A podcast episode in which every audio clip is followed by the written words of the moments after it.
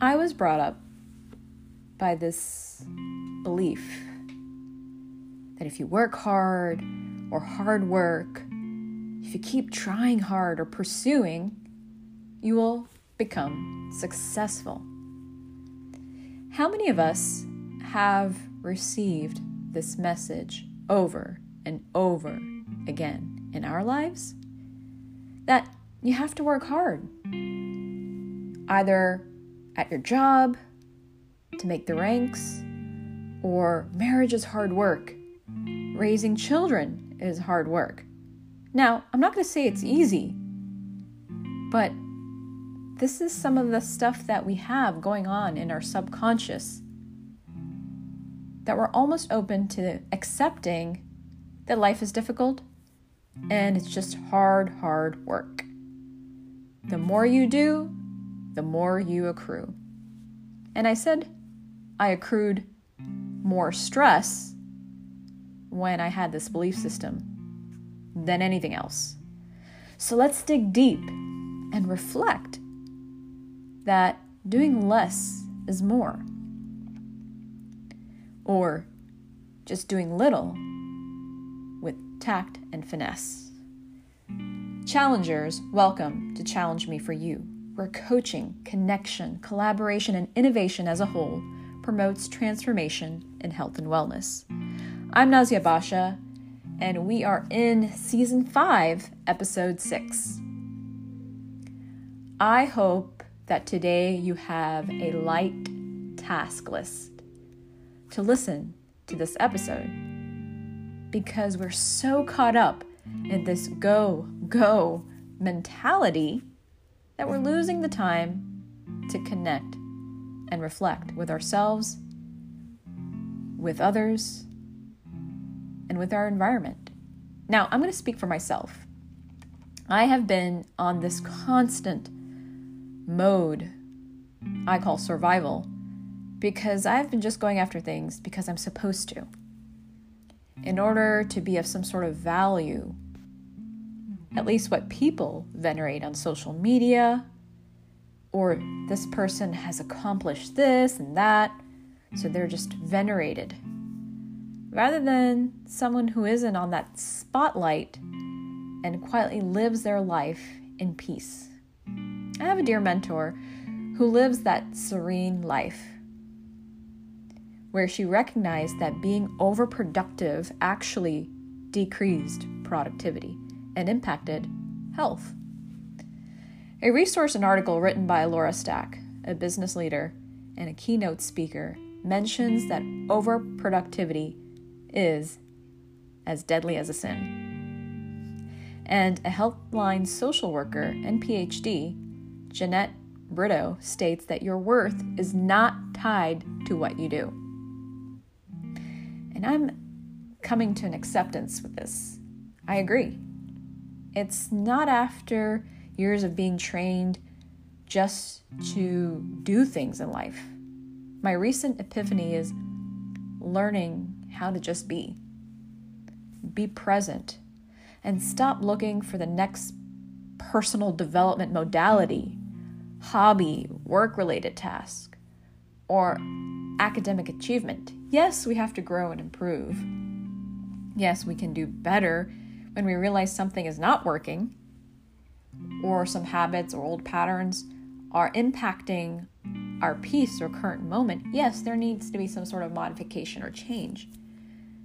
But to just do for the sake of doing and accruing, because this person is doing that, that person is doing that, I'm afraid I'm going to fall behind the wagon. Let's stop that narrative.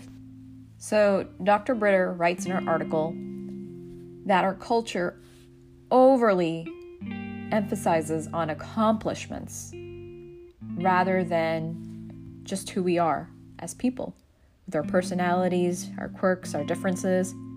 Yes, we are not a to do list. So she says no matter what your culture or your society says, you are enough. Enough in caps. So value your time to take care of yourself because you are easily replaceable. When you die, you're easily replaced by someone else. So it's important to prioritize your well being and your health. So, dear listeners, I made some points to share with you all. So, if you choose to, you can take the time to reflect on these things in your life that are much more valuable than your to do list or your accomplishments. And of course, at the end, I will close the episode with my self care activity as a reminder to focus on the present moment, to be in a space to revive by doing less. So, point number one we have to accept that unproductivity is healthy and normal. I agree.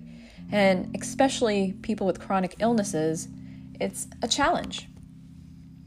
The author herself states that she was diagnosed with multiple sclerosis, and as her symptoms progressed, it impacted her daily functioning. So it's important not to just get caught up with productivity when your needs are shifting due to changes in your life. I noticed these days um, when I have my migraines, I have to slow down. I have to focus more on my body's needs. And when I'm focused, I can do better. So sometimes I need more rest, more breaks in between work. I need more hydration. So I need to operate based on what my body is requiring me at the moment. And oftentimes, I don't know about you all, I found myself pushing and exerting more when I wasn't at my optimal level. So we need to respect our needs in the present moment rather than just getting things done. Yes, some days we have to crunch due to our deadlines, but then I have learned not to make it habitual, not to procrastinate because it impacts our health. So, point one be okay with being unproductive and advocate with your boss or your coworkers, your spouse, that self care is a priority. Some people are stubborn, but you come first. I like to emphasize a point that one of my aunts made. Uh, she said, I'm not trying to patent the next cure for cancer. I'm not trying to write a book, nor am I trying to win a gold medal. I loved what she said. I'm just trying to have less stress in my life.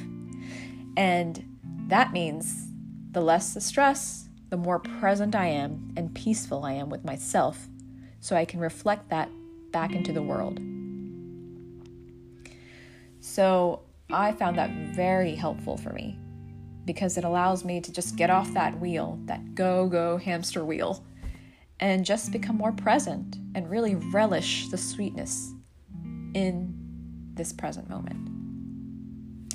Point number two give yourself 15 minutes to do nothing. Okay, this was really weird for me to hear. She says, not even meditation, not even journaling, or anything. So when I did that, I noticed how I called my thoughts that were like pop up blockers, or not pop up blockers, pop ups in my head. And I'm sure most of you had them. So it went something like this when I started doing this. First, I was like, hmm, what's the next thing after this 15 minute break? And my other thought was, well, I'm going to go get the mail. Or I have to call the cable company. No, maybe meditation helps. Or, hmm, I have to go ahead and send my coworker another email. And I just found myself so distracted, even in those 15 minutes. So I realized I had to learn how to shut down just thinking. And that's difficult because the mind does its own thing. And for some folks, meditation does help to tame the thoughts. Um, but even a mantra can be distracting because it takes away your focus from you again onto something else. I'm not going to judge anyone for doing what they think is right for them. I think it's totally up to you to decide how your 15 minutes should work, but allow yourself 15 minutes to do nothing. Okay, I have a helicopter going by. Wow, it's pretty loud. So I know it sounds challenging, but it's all practice.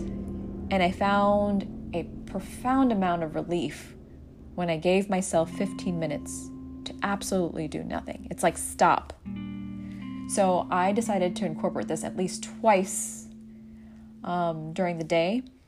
And maybe you could do a self care activity during this time. But even then, it's kind of like doing things. So take 15 minutes to absolutely shut down your phone, shut down your laptop, take away all the distractions, and just focus in the present moment. Point number three she says to talk to loved ones. I'm sure many of you do this really well.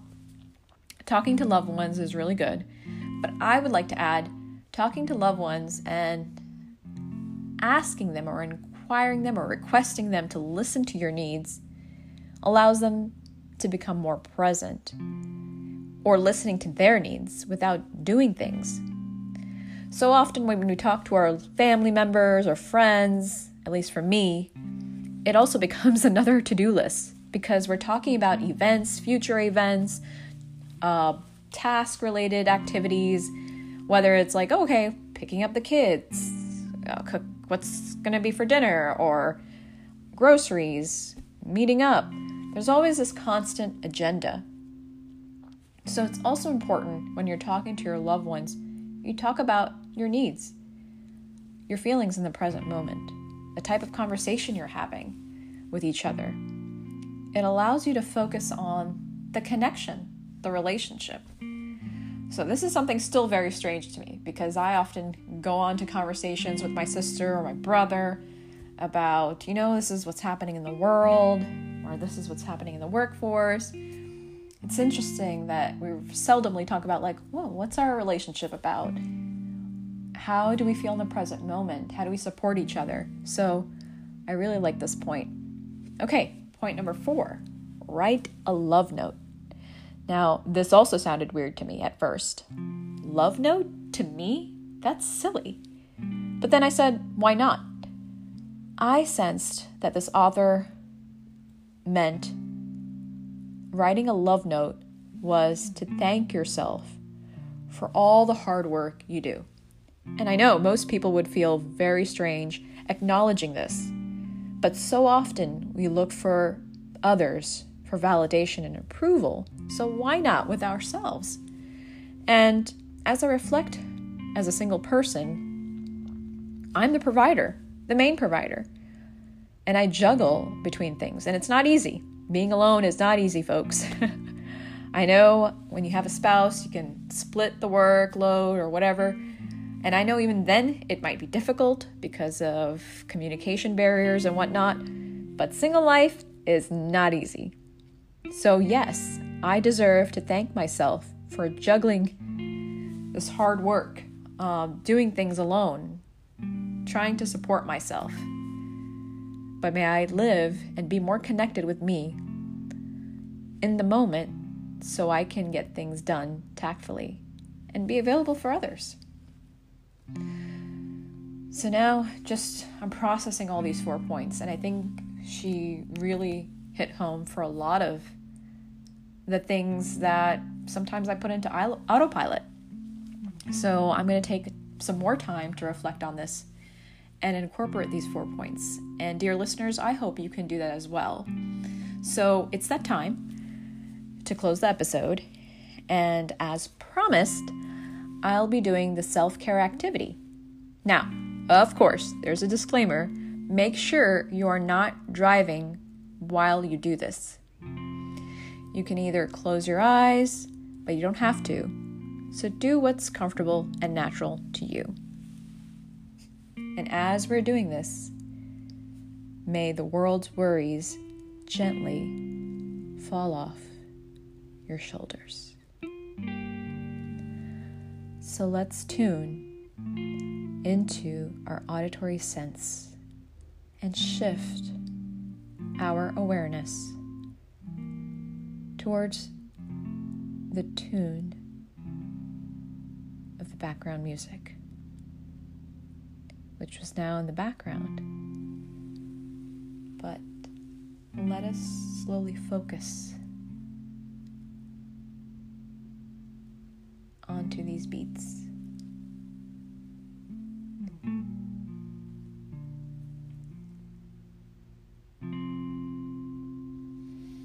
And slowly, I would like to introduce you to my lavender tea.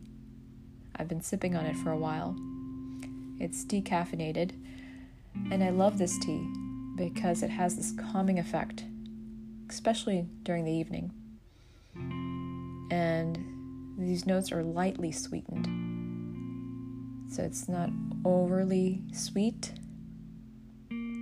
It's not something that will make me jittery at night, so this is just perfect and ideal for this self care activity.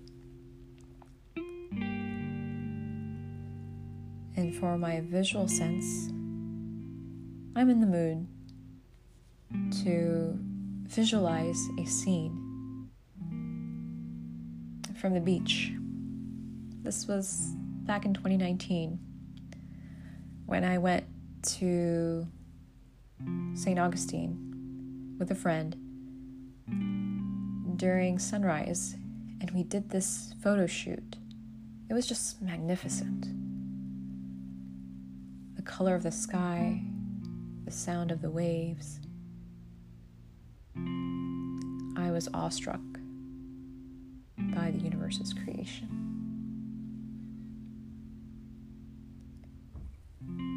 So now for the sense of touch and smell. I had cleaned my feet earlier, and I walk barefoot or bare feet at home for the most part, so my feet need some moisturizing. I have with me a eucalyptus foot scrub, and also a lotion to heal the, the dry skin.